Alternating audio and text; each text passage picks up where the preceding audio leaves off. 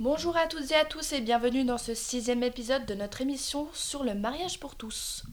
Dans l'épisode précédent, nous avons un peu discuté autour du thème de la politique en France, de son développement, et nous avons émis au final l'hypothèse que ce mouvement en Suisse serait plus important au niveau sociétal que politique. Cela nous a amené à nous poser quelques questions concernant la société, en Suisse, mais aussi dans d'autres pays. Si vous avez pu écouter notre épisode 1, vous avez pu constater que les avis des gens divergent beaucoup. Chacun a sa propre conception de ce qui dérange ou pas, de ce qui est acceptable ou non. Nous nous sommes demandé à quel moment les avis des gens au sujet des homosexuels se construisent, et surtout, pourquoi est-ce que monsieur tout le monde pense de cette manière tandis que madame tout le monde pense d'une autre? Et pourquoi est-ce si compliqué de leur faire changer d'opinion? Nous avons posé ces questions à Florent de Voguet toujours. Pour mieux illustrer sa réponse, nous allons vous demander de faire un petit exercice super simple. Croisez les bras. Ça y est? C'est fait? Très bien. Maintenant, croisez-les dans l'autre sens. Pas très confortable, n'est-ce pas? Écoutons donc ce que Florent nous a répondu. Bah, L'esprit, c'est pareil.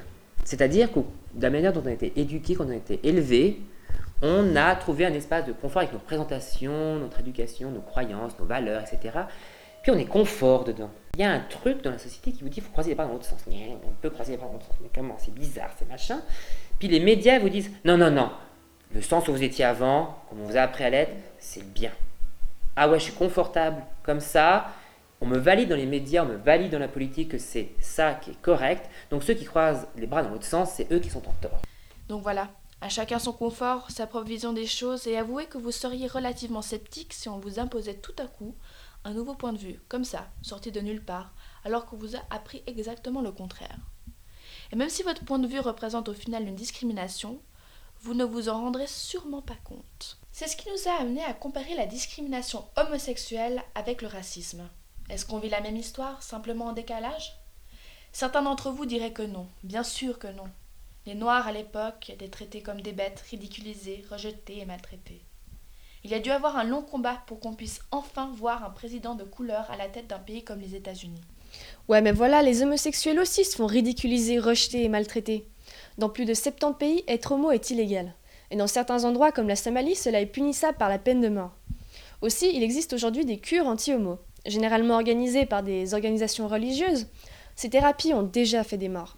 Par exemple, en 2011, à Johannesburg, un adolescent de 15 ans est décédé à l'hôpital après avoir été torturé dans un de ses camps. Tout ça parce que sa mère voulait faire de lui, entre guillemets, un vrai homme.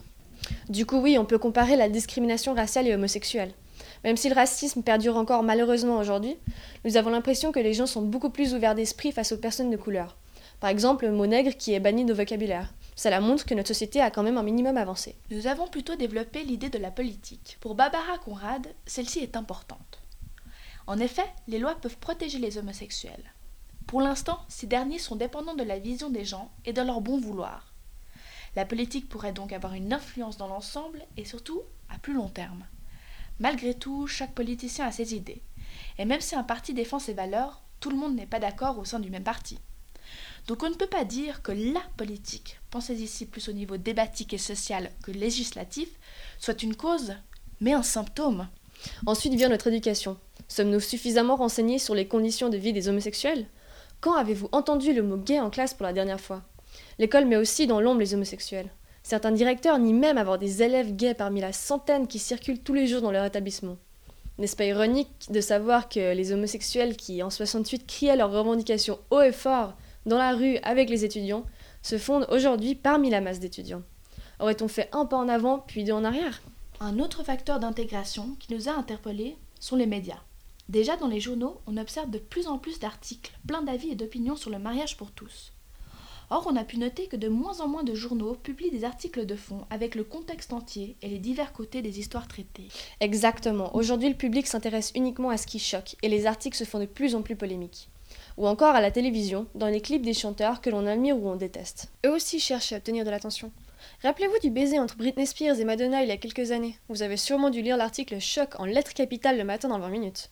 Ce genre de comportement, pour ignorer les tabous, pour repousser les limites, ne fait qu'augmenter la vision sexualisée et parfois irrationnelle que la population a des homosexuels. On les accuse à présent de s'afficher, alors qu'en 68, le but recherché était justement la visibilité et l'acceptation. Pourquoi et comment les médias peuvent-ils nous influencer? C'est ce que nous développerons dans notre prochain épisode. C'était Caroline et Clara. À la prochaine.